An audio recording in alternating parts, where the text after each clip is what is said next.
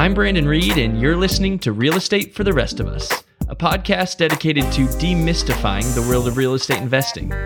I want to cut through all the industry jargon and instead serve up actionable and unintimidating information that you can use in your own real estate journey.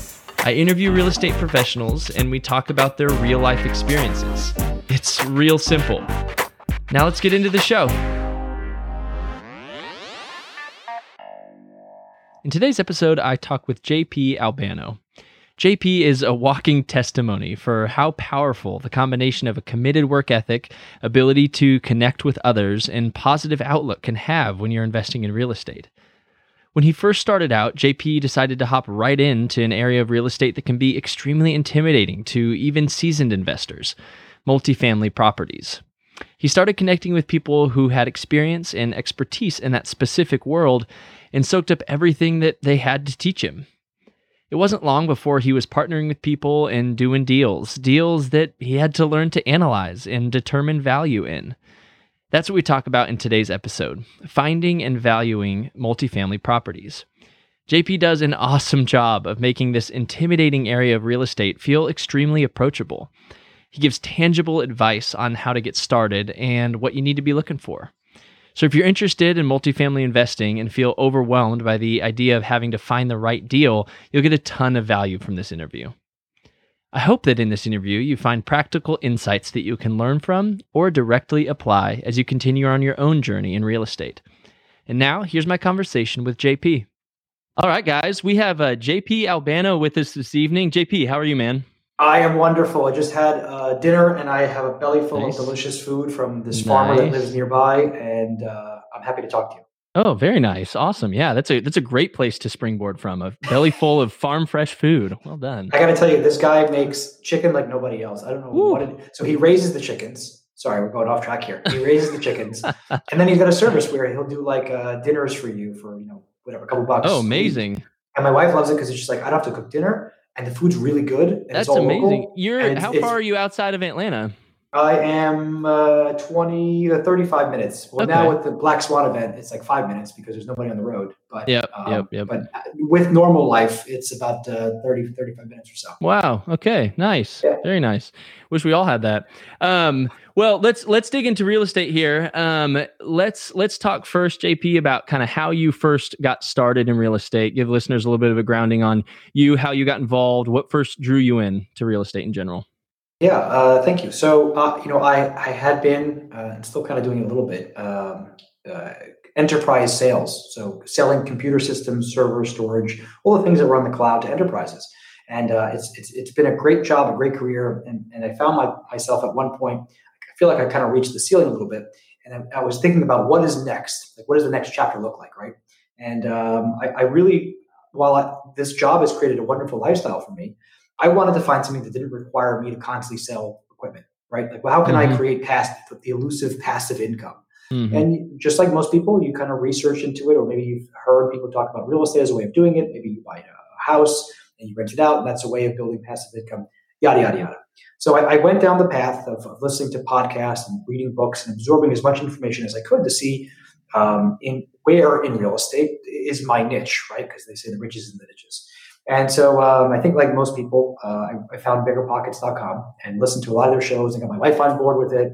And I remember getting a, there was a, either a printout or a downloadable thing, and it talked about their their BRRRR blueprint. I think is what it was.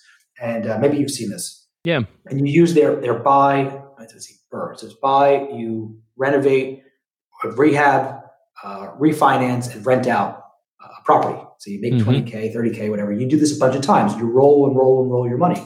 And then in this process, you buy an apartment because that's the ultimate passive investment vehicle, sure. right? You got multiple tenants in there and you've got uh, you've got a, a, safety cushion in case one of your tenants in your home isn't paying your rent anymore. You've just got strength in numbers sort of thing. Mm-hmm. I remember literally saying to myself, why don't I just go to that apartment? Right? Just go right to the apartment. It's going to take me a long time to do this house stuff. Um, let's go to the apartment. So that's kind of what got me in that direction. And then, um, you know, at the time, it was a matter of, you know, how do I, apartment buying felt so overwhelming. Mm-hmm. For a lot of people, because it's a whole new world, right? Um, sure, you buy units, and how do you underwrite? I mean, underwriting is a whole science in itself. And at the time, it was a little hard for me to find uh, education or find someone that could help me. And I remember reading um, reading about like stories from um, people talk about how they got a mentor. You know, they paid yeah. lots and lots of money for some mentor to help put them over their their shoulder or put them under their wing and coach them. And uh, I remember thinking, wow, that, that would be great to have one of those. Um, and I listened to a lot of uh, shows from Jake and Gino, their Wheelbarrow Profits uh, podcast, and love those guys. And I remember one day getting an email. Somehow I signed up, uh, getting an email where they were accepting uh, students or you know people to work with them and had a program they launched.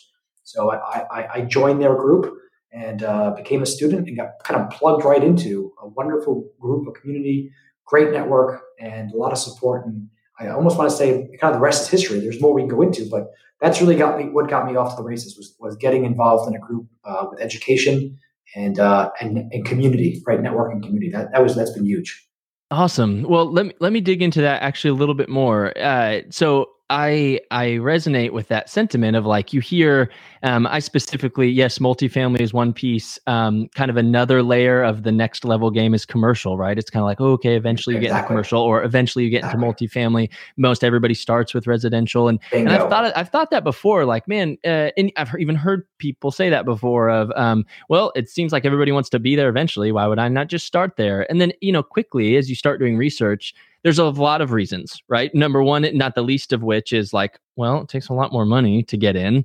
Um, and I'm sure there are strategies to do it without money. I don't know. Let me ask you the question, I guess, of as you looked through it, you saw all the same reasons that everybody else does of, um, oh, it'd be great to just hop forward right to the place where you make the most money. Um, and then you saw all the same reasons other people see and go, okay, that's that's not for me. Let me start uh, with single family homes. What got you over those humps? How'd you answer those questions and feel comfortable taking that next step so quickly?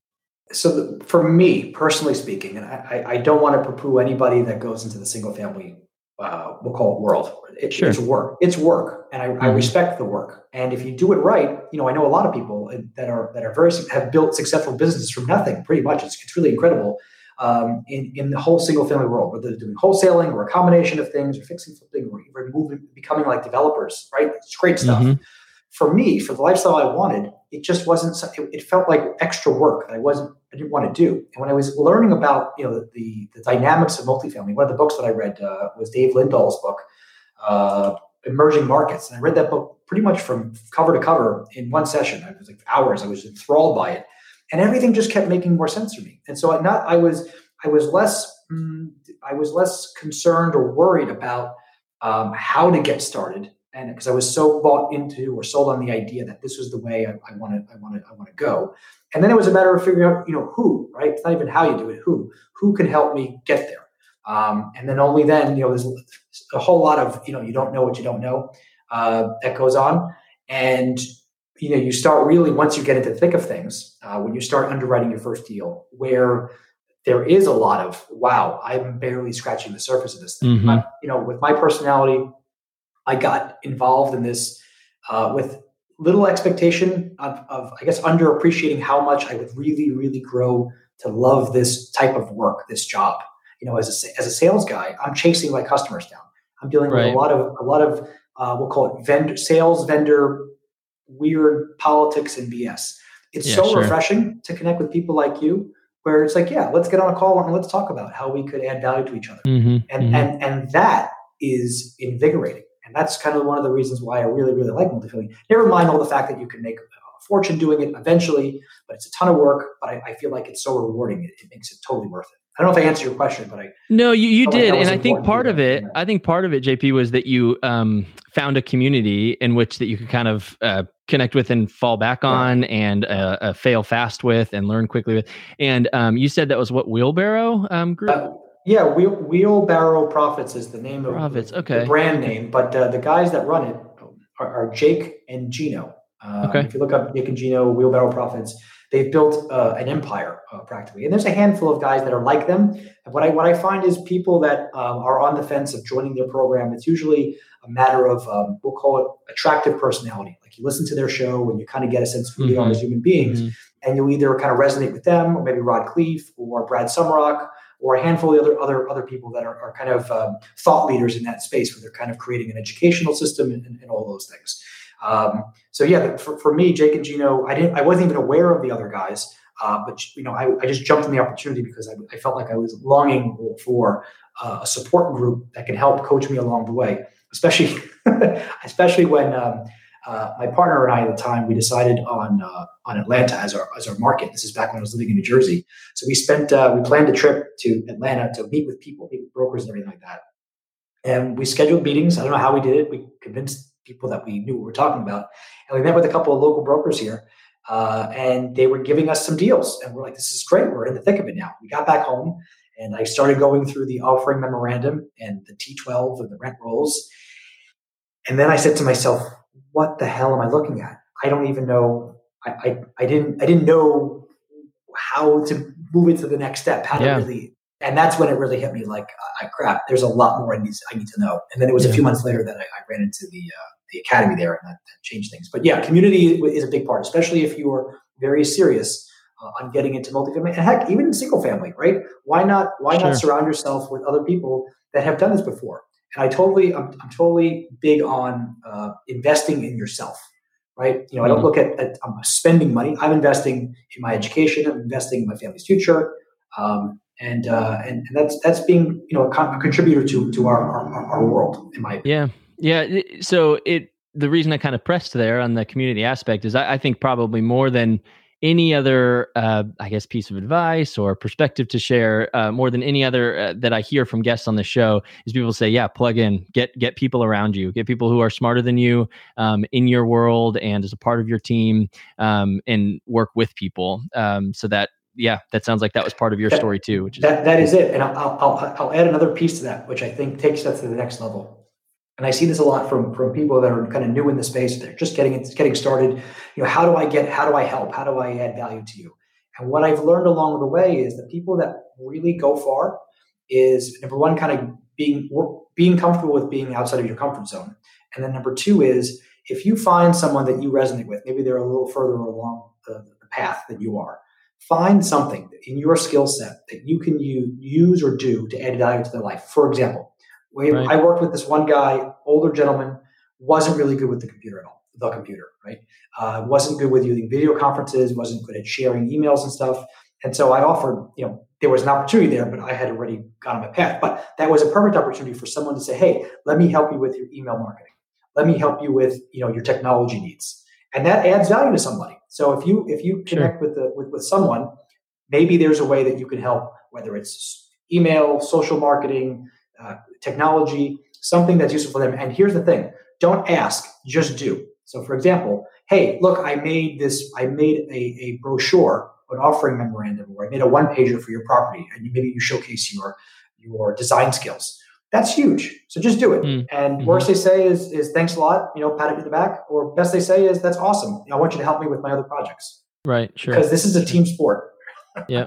Yep, for sure. Yeah, that's a good. It's a really good point, JP. Um, let's let's start going into a little bit. Uh, what I, the the topic I want to cover uh, mostly on on this episode is kind of talking about finding finding deals, and we can talk about. Um, uh, I mean, it sounds like you have most of your experience, if not all of it, in in multifamily. So that's totally fine. Just speak to whatever you're you have most experience in. Um, about about how you're even what you're even uh, looking for. Kind of one of my first questions for you is when you're looking through um, okay so you're getting started you're starting to look through let's say multifamily properties and you're there's a lot of them right? You you go you you cast your net wide yeah. and you start looking at all the things. You have to start figuring out pretty quickly um, what are the key indicators for me of what i should even look take a second look at. I can't look at all of them twice. I certainly can't do eh, market analysis on each one of them what are some of your things, your uh, red flags that kind of pop up? Not red flags, but just flags for you that pop up. Like, hey, this might be something I should look more into. What What are those for you? Great question.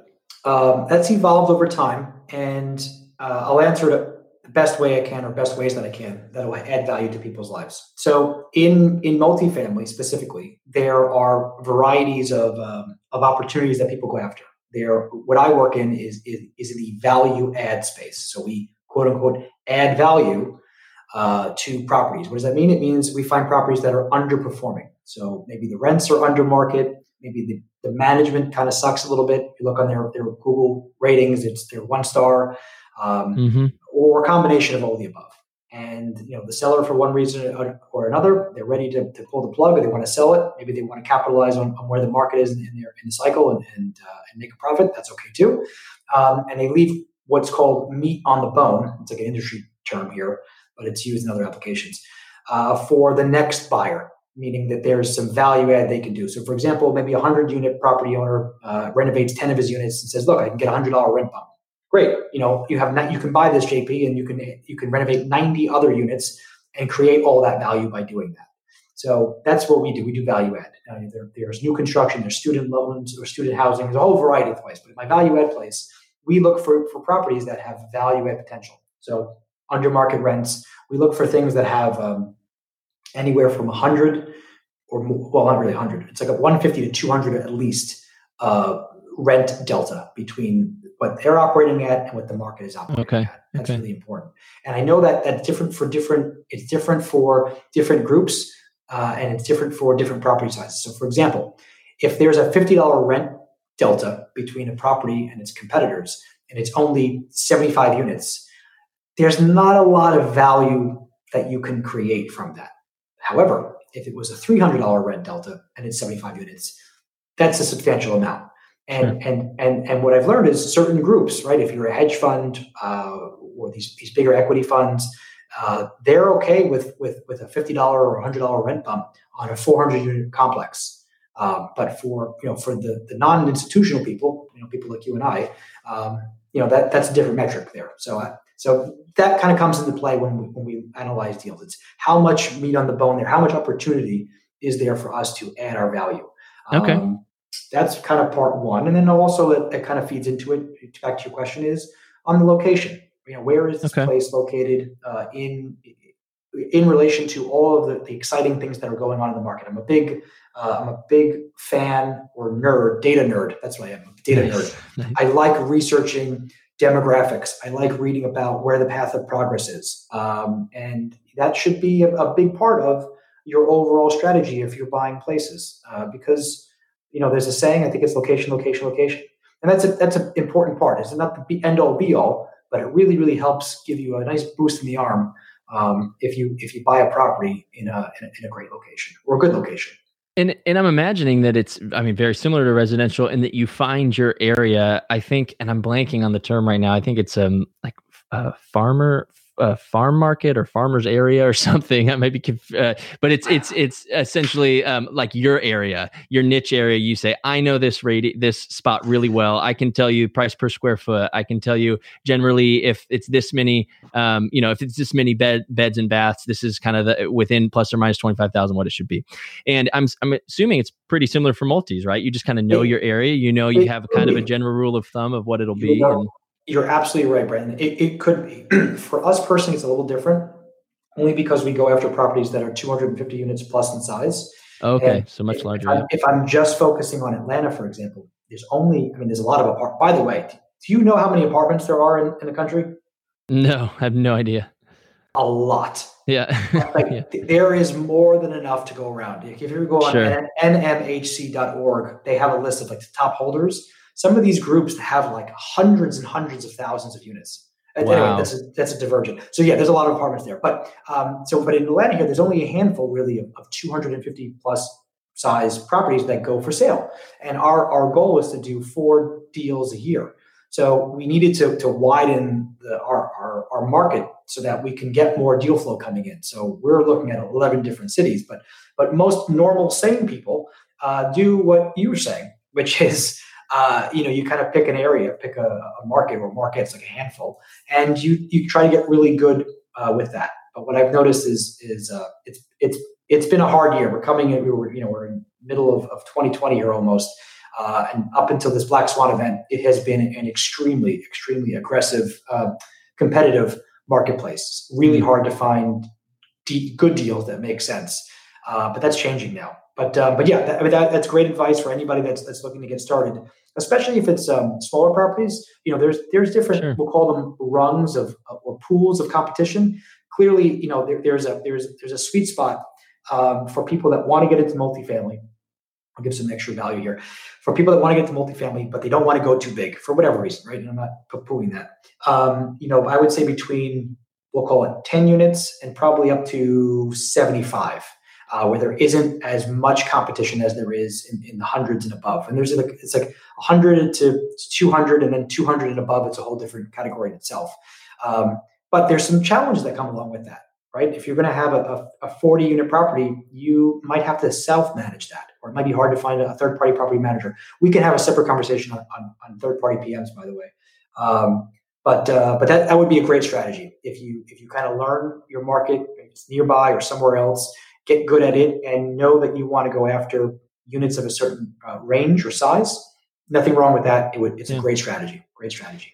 Um, as you're saying, we JP, who who is that? Are you? Is it a business that you've started? Are you talking about the partners that you initially got with, um, like your coaches in that group there? Who are you talking about when you say we? Oh yeah, so uh, my business partner. Uh, okay. not my wife yet. It would be weird. My wife didn't get upset. my business partner, uh, Matt Shields. Uh, okay. He and I we we met we met in the community.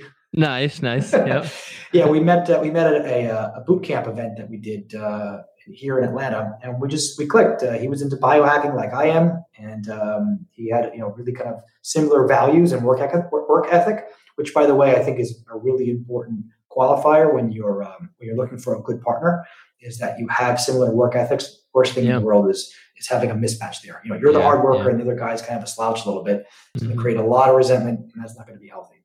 Mm-hmm. Um, so yeah, Matt Shields, we started a, a, a new company together called uh, Significant Lifestyle Communities back in uh, in October. I have a really interesting story. I don't know if you want me to go there on on how how that kind of got started, but I'll, I'll yeah, I'd love to hear it. I'd love to hear it.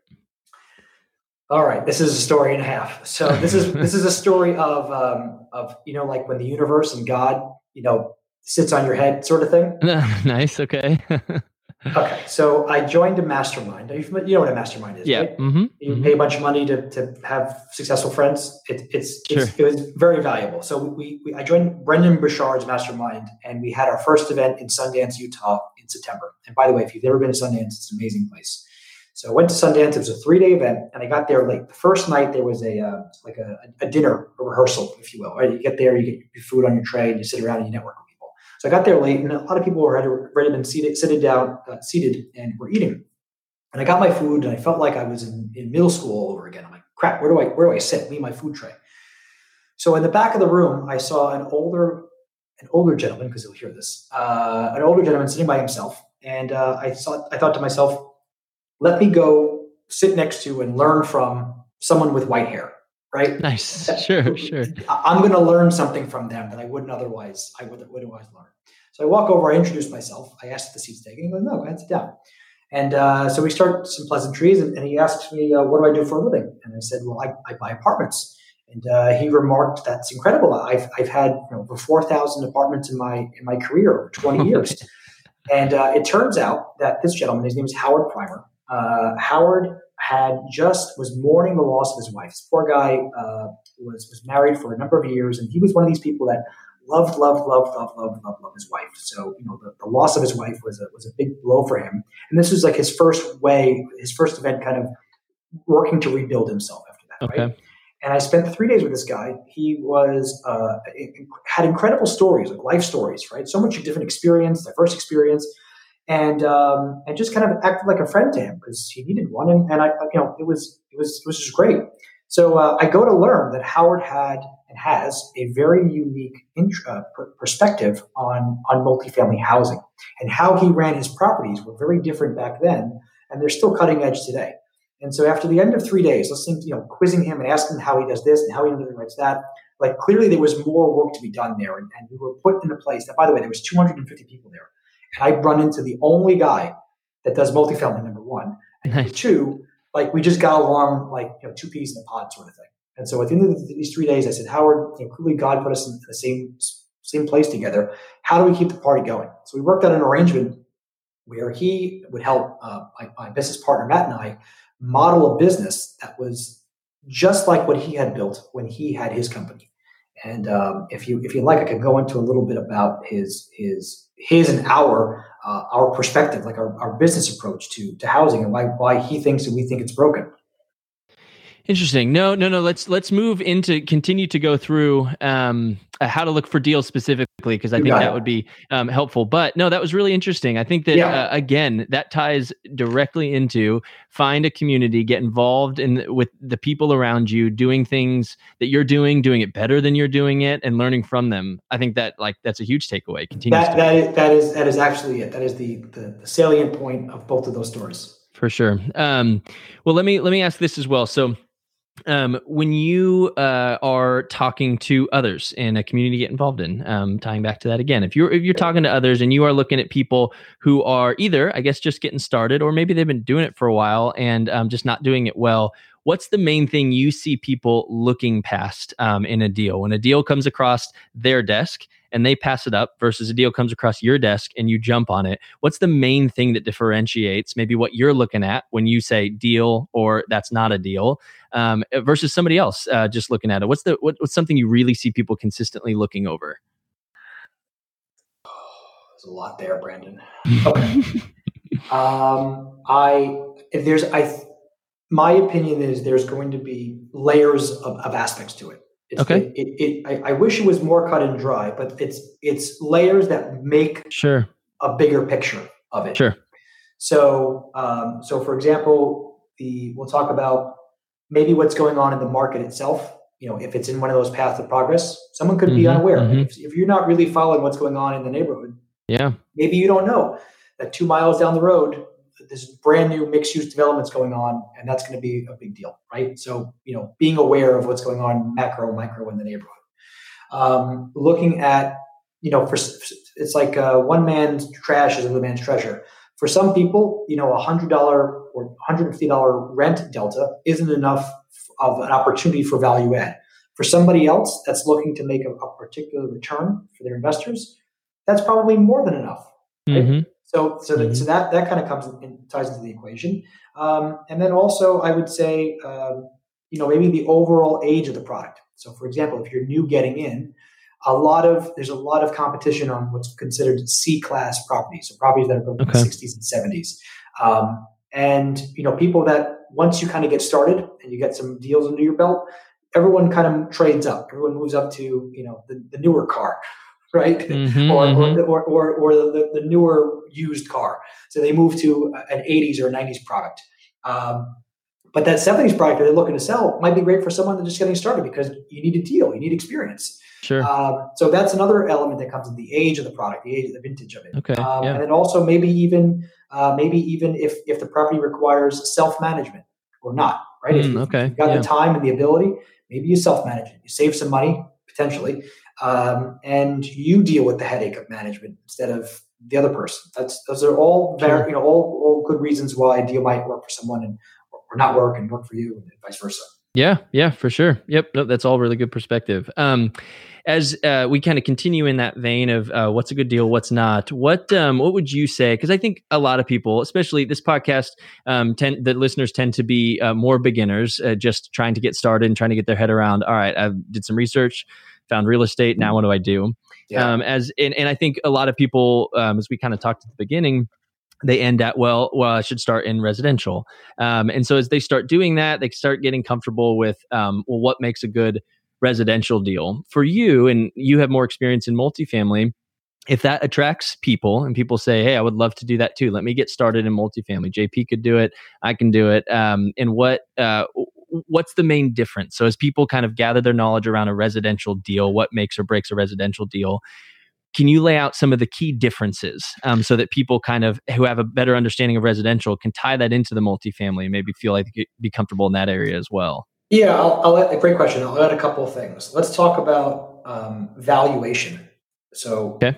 unlike, excuse me, unlike uh, single family world, and again, I say that not in a derogatory sense or disrespectful sense, but in, in sure, the single sure, family space, um, val- homes are valued by by your your your comparables, right? How much mm-hmm, mm-hmm. Uh, uh, similar square footage, similar bedrooms, similar age in your neighbor in and around your neighborhood, what they sold for. So yep. um, that's heavily heavily valued, and how much cash flow the property makes or doesn't make is not part of the equation at all. So um, that's in the same. I'm going to make a, making a note here because I want to talk about leverage as well. Um, so that's you know valuation there. So then in multifamily, it's different. Valuation, you know, I think it's the definition is. is and when we're talking multifamily, you're saying four units and uh, or five units. That was my up, next. you classifying? that was my next qualifier. I believe that nice. the technical definition is, is five units and up is okay. I believe is commercial. Um, I haven't my smallest I've done is twelve, so I haven't I haven't done okay. right over the border there. But let's say you're doing a, a 12 unit, right? Looking at a 12 unit. Yep. The 12 unit yep. itself is the value of it in, in, by, by the bank. The appraisers go off of how much cash flow it makes. And cash flow in multifamily is is uh, is also uh, called another thing. It's called NOI, which is your net operating income. And mm-hmm. that is the what money is left over after I have my income that comes in, I pay my expenses, and then whatever I have left over, which is your NOI. And so, how much NOI is what the value is? It worth a million dollars, two million dollars, four million dollars, whatever your property is worth. And so, it, it, yes, there are comparables that are part of the equation. You know, how much did other properties sell nearby?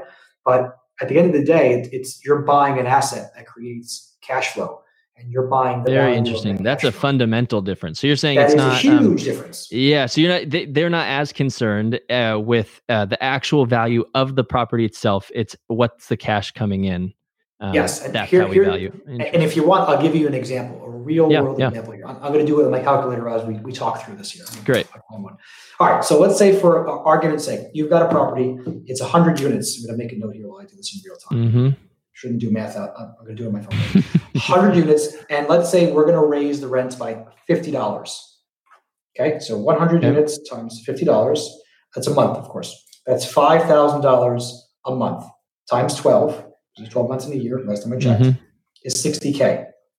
So I've got a property, and let's say all things stay the same, right? I have the same level. Of, I have the same level of income, and I have the same amount of expenses. And normally, my my my NOI is about a million bucks, just for argument's sake. leave it at that.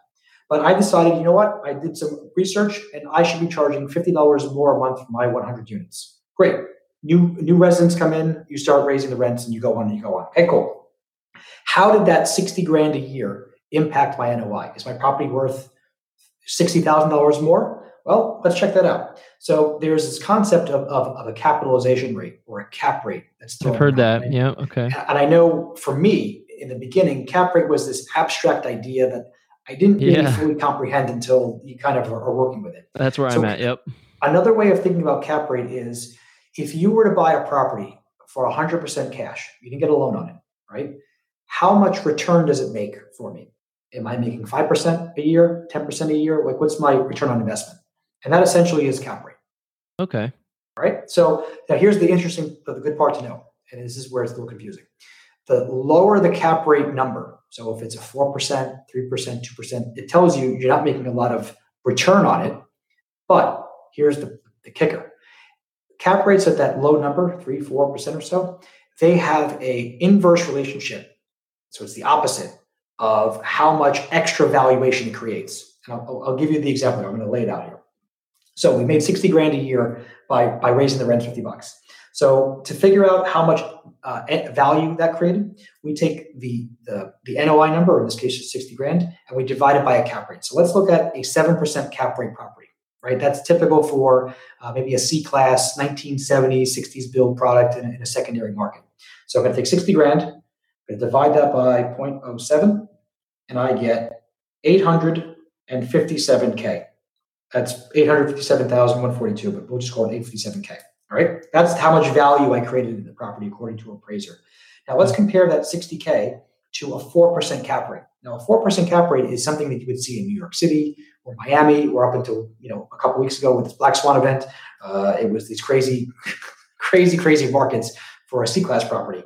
Um, so we take sixty thousand dollars divided by four, uh, four percent. That is one million five hundred thousand dollars.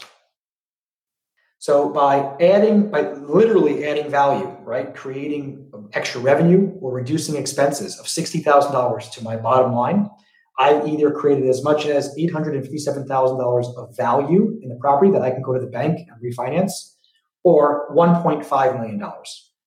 You can't do that in single family. No. Mm-mm.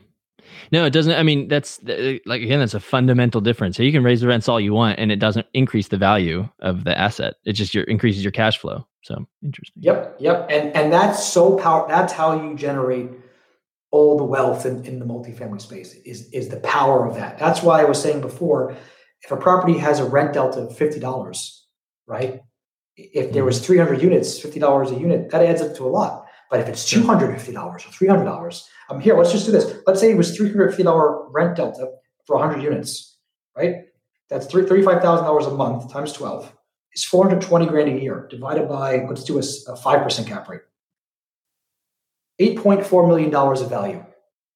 Wow. Okay. Now to be like real world stuff. Right? What do you eight point four eight? So what that means is you can go and, and either finance or refinance a portion of that money out, typically between 65 and 70% uh, of that money out. So if I made $8.4 million of extra valuation, like let's just pull 0.7, I can pull out 5.8, no, uh, minus 8, 5. Yeah, about $2.6 million. Did I do that right? Do the way around. You know what I'm saying? You just take about $4 yeah, million yeah, yeah, out of the property. Yeah. Um, and the rest you, you get a, a, new loan for. So it's it's really really powerful stuff, and more and more people are, are kind of waking up to it. And you know, fortunately, unfortunately, it's creating a lot of competition, uh, which I don't like to see. But you know, I, I get it. But the good, the good news is there's more than enough apartments for everybody. per, per my comment before. So yeah, so really, um, yeah. So cap rate, I mean, is one is one of the the the key ways. Um, yes. So you, you were asking about how what makes single family different from multifamily. So we were right. talking about value creation. I talked about NOI, and the other part was leverage leverage is the other part. So, yeah. you know, I, I do have some single family experience. I, I, I made a detour early on in my, my real estate career and I bought a single family house with my partner at the time in Midland, Texas. And uh, it was a new construction. It sounded good at the idea, uh, a good idea at the time. But now I've got a house that's vacant and I'm forking out $1,500 a month in my pocket to, uh, to, to pay for it. Now we've got oil at, you know, trading negative dollars sort of thing. Um, so that's not going to get rented anytime soon. And I can't sell right now so I hold on to it. But you know, um, the problem we were going to run into eventually, we're modeling these things out. We can only get a loan. Each of us can get a, what ten loans under our name. Right, something like that. And um, and and the, the loan terms that you get on, on on commercial on real estate. So that loan we got. What am I at? I think I'm at like five and a quarter percent because it's an investment property, and I had to put twenty percent down. Well, that's not the end of the world. But in, in multifamily, depending on the, on the asset, you can get a loan right. of 85% loan to value. You mm. can hmm. even get loans called loan to cost (LTC), where you include a percentage of your um, your renovation budget and, and, and costs as well. Mm. So you can get more leverage, and plus these are these are typically you can get uh, what are you know what non-recourse loans are. No, hmm. they're great. Non-recourse loans means you're not financially, well, we'll call it, say liable for for lack of a better phrase for the loan. Now, there's there's stipulations, or, or they're called bad boy carve outs that say, um, you know, if you're if you're uh, committing fraud on the property, maybe you're stealing money from the property, or you know, you're, you're in, doing some kind of bad stuff, shady like stuff like that, um, then the bank can go after you. But if you know if the if the economy tanks and, and you uh, you know you can't make the rent, so you're having a hard time renting it out, and the bank has to foreclose on it, you're not liable for the loan. There's there's, there's red lines there or, or sure. hidden print. But fundamentally, that's the, that's the, the purpose of a non-recourse mm. loan. So you can get all these these multi-million dollar loans um, and and not be financially responsible for them. That's kind of a funny way of saying it, but that's that's the gist of it. And it's another huge differentiator, and you can't really do that in, in residential. Okay, so yeah, summarize this for me again. We were uh, leverage, um, uh, cap rate, and what was the third one? Uh, NOI, which is the NOI. Uh, how right. it's how it's valued. You know, part of how it's valued. Okay, awesome. Yep, that that breaks it down really well for me. That's that's awesome. Um, let me uh, go. Let me let me go off of uh, kind of deal finding and even uh, multifamily really specifically here for for a second and ask you specifically, JP, what is the most um, what's the most valuable thing that you've done for your own you said earlier um, investing in yourself you don't see it as spending money it's investing in you and your family's future which i love that perspective what's the most valuable thing you've done to invest in yourself to further your real estate education i have oh man um or just one of them you don't have to find the crown jewel but just yeah, something yeah, that's no. been really helpful the, I stopped because these are really good questions, and I, I want to maximize value to the listeners out Sure. there. Sure. And there's a handful of things, but I think I kind of said it already. It's it's investing in yourself. There, you know, at the end of the day, the buck stops with, with you, you whomever you are listening Sure. to this thing, right? And um, you know, you kind of have no one else to blame but yourself. So it's it's it's your responsibility to to learn up as much as you can and and bring on the people that can that can bring the pain. And I'm, I'm so so so so thankful I had an opportunity to meet meet Howard. He's really helped uh, Matt and I bring our game to the next level um, in, Hmm. in ways that we, we can't even get into. He's just, it's just it's so wonderful to have work with someone that's already been there, they've already done that, and you just shave course. years and and, Yeah. and and add back life, years of life to your your life expectancy Right. by shortcutting that process. So if you can, you know, if you are serious about getting into whatever it is, actually, whether it's real estate or starting a new business, Sure. find someone that you can you can work with or partner with or hire. That's an excellent use of, of, of, of money. That's the best way that you can get the you know, biggest bang for your buck and go farther, faster, sooner, better, harder. Awesome. Awesome. Um, all the all the words. All the words, always all the words. uh, uh, so yeah, investing in yourself and specifically Yeah. finding somebody um, who can who can do that and do that Yeah. uh, from experience, from a place of experience. Yeah, that's awesome. Um, I, I love JP hearing um, you know your enthusiasm and your like you, you mentioned your work ethic. You're obviously a really hard worker and you're and you have uh, goals that you're working towards. Tell me um, where do you want to be in in a year let's just say in a year um, what are some things specifically if, if we touch base again in a year where do you want to be is it it could be any number of things oh i want to have this many units or i want to have this much in net worth or whatever it might be what are some of your goals that you'd like to see accomplished in a year from now I'm putting this on the calendar for for one year from today's date. So Nice, actually nice. do this call I, because I love that premise. Um, year from now, we uh, are let's see. One year from now, we'll have four units for this year. So one year from now, we'll be on our, our fifth property. Our fifth property. Um, that's 250 units in, uh, or more in size. We're supposed to find out about a property, uh, 320 that we, we went after uh, tomorrow if we got it or not. So Oh, that'll- awesome. We'll, we'll know where we are uh, shortly. Um, yeah, I, I, growing our, our portfolio. Uh, you know, I had a goal getting into this. It was an ambitious goal, and I still want to get to it. I just didn't realize how long it would take. Of getting to um, hundred thousand dollars a month of of cash flow. It's a little different in multifamily because it, it's like a little delayed, lot Mhm. delayed. But I, to me, like the, the figure of a hundred grand, and I feel like people don't talk about money as much as uh, as openly as we should. But Mm. for me, like I felt like a hundred grand was enough where you can pretty much do like it's hard to spend a hundred grand a month. Like Yeah. right? like that's enough money where you don't have to worry about anything. It's also not like an egregious amount of money, right? Like 10 million a month. That's Right. crazy, right? right Uh, but I, for me, you know, I wanted to get to 100k a month. So will I get to 100k a month of, of passive income in one year from now? I don't know, but I, I want to be, I want to work t- towards getting close to that. And even if I, I Yeah. fail and I'm at 50k a month, right? Ooh, Yeah. Yeah right right exactly that's that's what I'm going for. That's what Awesome. for. Okay. Yep. So so finding um, amount of passive income uh, coming Yeah. in in a month and, and working towards that, whatever that means, as far as how many properties you need or, or yeah. Yeah. things you work on. Awesome. There's a awesome. complicated formula behind it. I think it's like Yeah, I'm sure there is. like There's that. complicated formula behind everything. Um, the uh, okay, so so let me uh, wrap up with with this question here. Um, if you could go back to when was uh, actually when was you might have said this maybe I missed it. When was the first? Uh, y- it was the year that you first got involved in real estate. How long ago was that? I think it was 2016.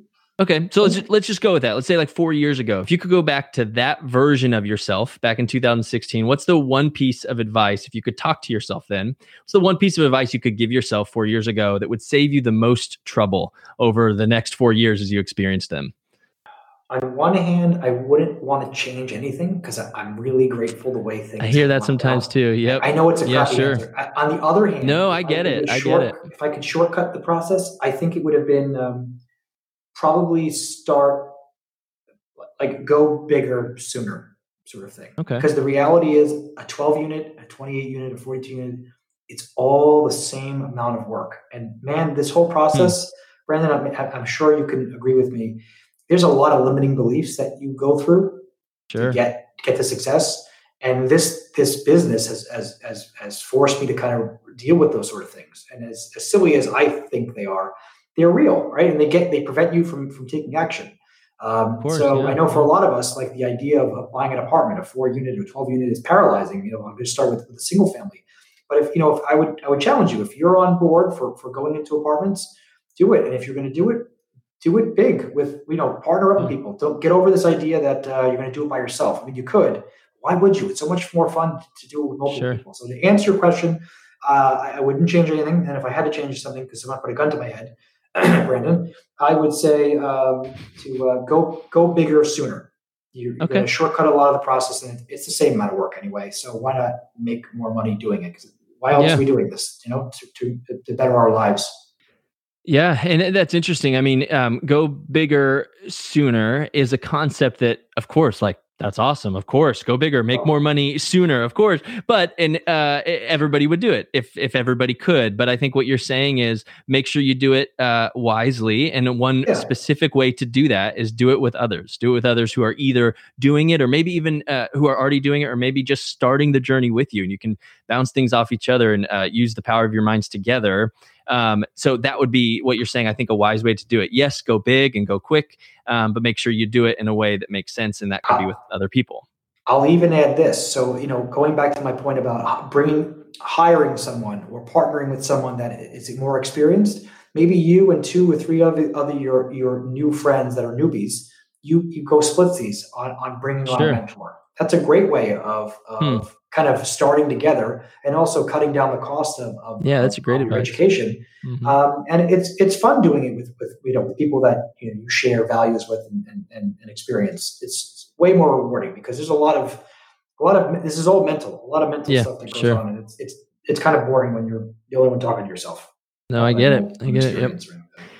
Awesome. JP, that's oh really, really valuable perspective. Um, I know people can chew on a lot that's there. So I really appreciate you sharing, man. That was that was great. I appreciate you having a platform where I can talk. Uh, yeah, for sure. A lot. This is great. for sure. For sure. I appreciate you taking the time. Um, if in, if anybody did really resonate with with what you said, JP, or um, or maybe in that area and yeah. uh, are interested in partnering or whatever, how can people get a hold of you? Uh, great question. So I would say the easiest thing is to go check me out on jpalbano.com. Uh, J P A L B A N O, no relation to Captain Lou Albano if you're old enough to get that reference.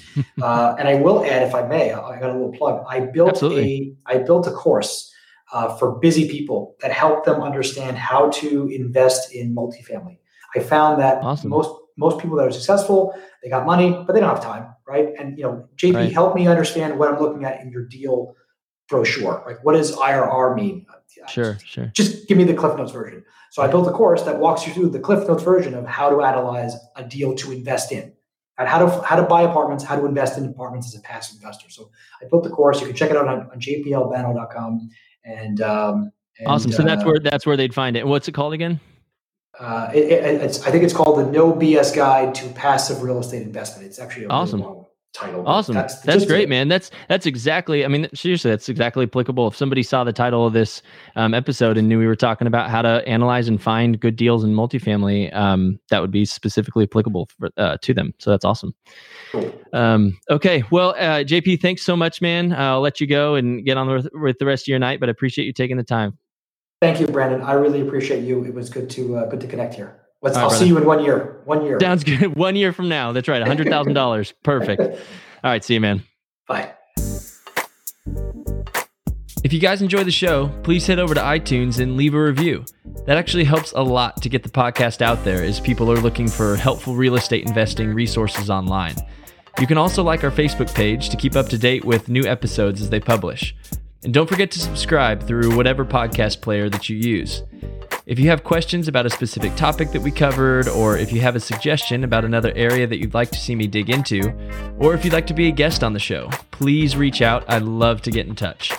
You can email me at brandon at realestatefortherestofus.com.